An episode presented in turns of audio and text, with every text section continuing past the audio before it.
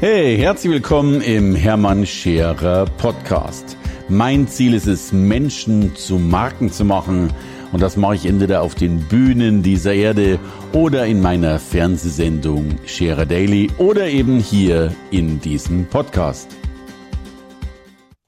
Hey ihr Lieben, heute komme ich mit einem Thema um die Ecke. Wahrscheinlich werdet ihr mich verprügeln oder mich für vollkommen verrückt halten.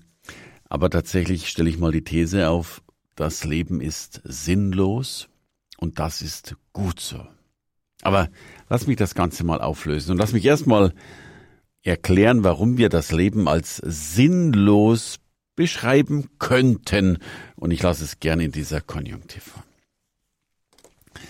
Wenn wir das Leben also ganz pragmatisch anschauen, dann passiert ja relativ wenig in dieser Zeit, in der wir da leben, zumindest in Bezug auf das Gesamtbestehen dieses Universums.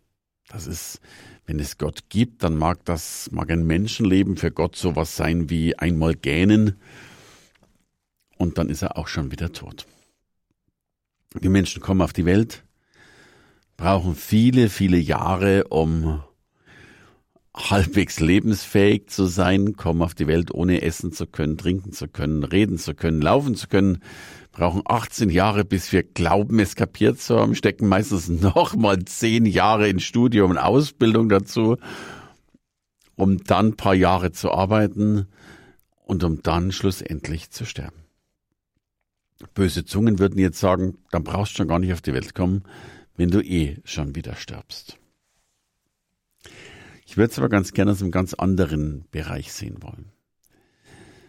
Wenn wir wirklich unterstellen wollen, dass das Leben so sinnlos ist, wenn wir wirklich unterstellen wollen, dass wir gar nicht wissen, was in dieser Welt so alles passiert, wenn wir dagegen sehen, dass wir momentan in der Lage sind, uns allein mit Atombomben 30 Mal in die Luft zu sprengen. Mit uns meine ich nicht uns als Person, sondern die ganze Erdkugel. Und wenn wir diese Erdkugel bitte mal in einer Relation anschauen mit dem, was wir vom Universum kennen, dann wird es eh spannend. Ich habe mal versucht zu recherchieren, wie groß die Erdkugel im Vergleich zu anderen Planeten ist. Und tatsächlich äh, braucht es zum Beispiel, um die Erde zu umrunden, braucht man mit einem klassischen Passagierflugzeug circa zwei Tage. Dann bist du irgendwo einmal in Australien und wieder auf der anderen Tour zurück. Das ist schon eine relativ lange Reise, wenn man so will. So. Wenn du dagegen äh, um die Sonne fliegen willst, was grundsätzlich nicht geht, aber dann würde der Flug um die Sonne schon ein halbes Jahr dauern.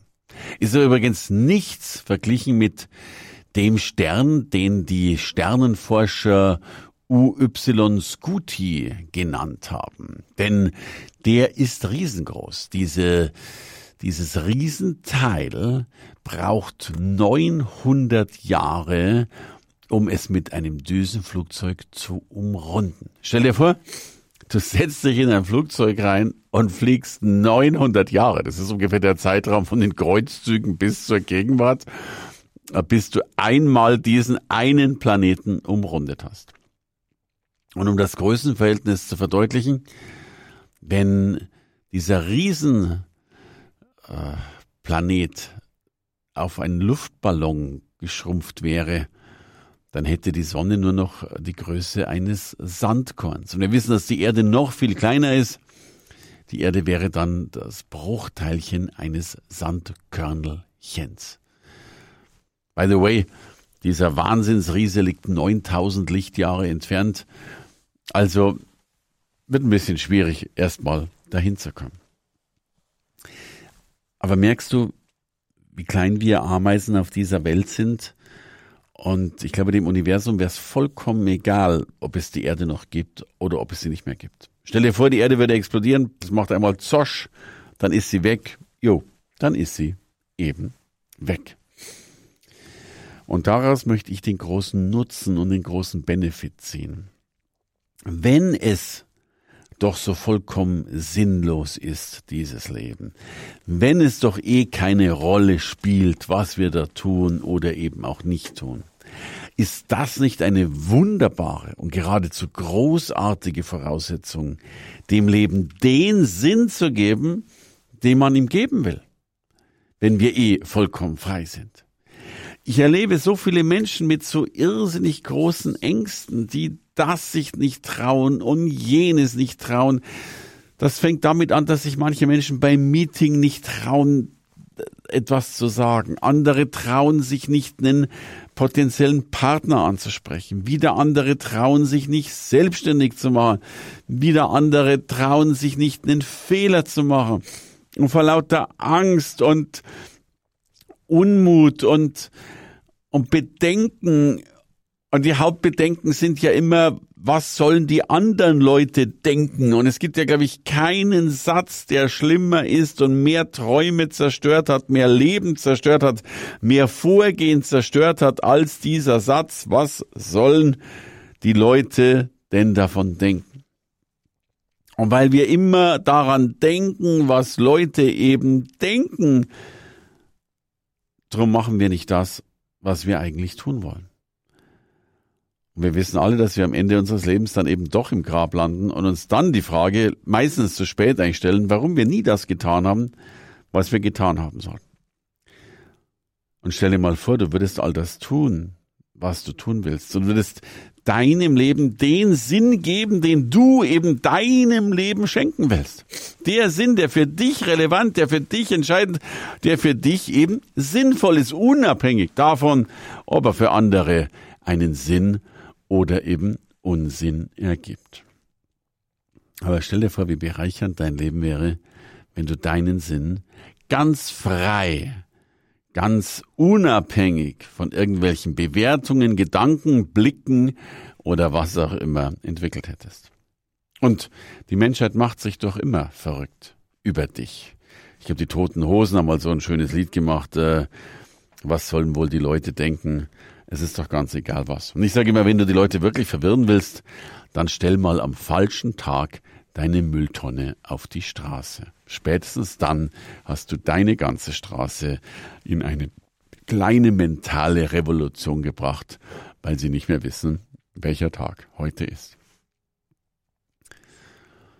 Ich habe jahrelang geglaubt, ich muss funktionieren, ich muss so sein, wie irgendjemand in meinem Umfeld glaubt, dass Menschen sein müssen und wie es unsere Kultur tatsächlich vorschreibt, angeblich zu sein. Und dabei macht es überhaupt gar keinen Sinn, vielleicht genau so zu sein, wie wir alle glauben, sein zu müssen. Denn letztlich erzählen wir uns alle nur eine Geschichte.